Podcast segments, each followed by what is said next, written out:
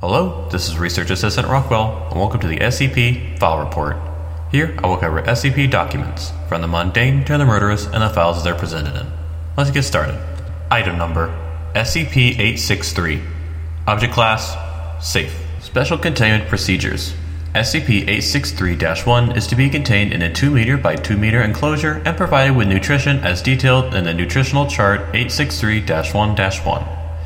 Due to its low risk of breaching containment, SCP 863 1 is to be kept under guard by one member of security. In the event of limb loss, SCP 863 1 is to be provided with a replacement from a similarly proportioned crab. SCP 863 2 is to be contained in a 6 meter by 6 meter enclosure and provided with nutrition as detailed in Nutritional Chart 863 2 1. SCP 863 2 is to be kept under guard by two members of security. In the event of limb loss, SCP 863 2 is to be provided with a suitable replacement. SCP 863 3 is to be contained in a 10 meter by 10 meter enclosure and provided with nutrition via robotic arm as detailed in Nutritional Chart 863 3 1.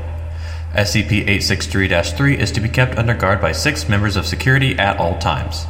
No personnel are allowed to enter SCP 863 3's containment enclosure.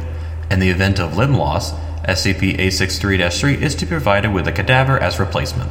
Any specimens of SCP 863 found in the wild are to be destroyed. Description SCP 863 is a species of crab commonly found in the areas of Redacted. SCP 863 specimens, when first born, measure roughly 3 centimeters in height and 1 gram in weight, but are capable of growing up to sizes of. Data expunged. When fully grown, specimens superficially resemble the Japanese spider crab. Specimens of SCP 863 are born without limbs and undergo a process in which they utilize the limbs of other organisms, or even whole organisms in lieu of their own. From birth, SCP 863 move themselves across the ground by sliding using several tendrils attached to their limb joints. When specimens of SCP 863 locate a suitably sized limb or organism, they will puncture it using their tendrils, which will then retract and slot the organism or limb into their limb joint. Using a series of electrical pulses, SCP 863 will then manipulate the limb or organism's nervous system. This process is not perfect, and the utilized limb or organism will typically twitch or jerk periodically. Specimens of SCP 863 are highly territorial, and larger specimens can cause severe injuries or death when provoked. Groups of SCP 863 have been observed to, on occasion, actively hunt for other organisms to remove limbs from.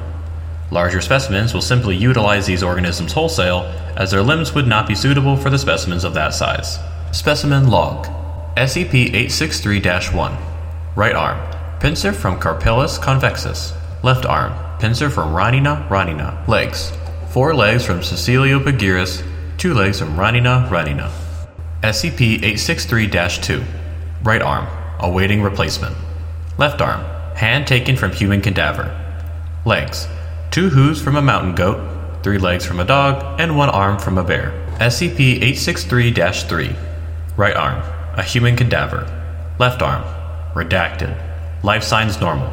See Containment Breach 863 3 1. Legs, six legs taken from human cadavers.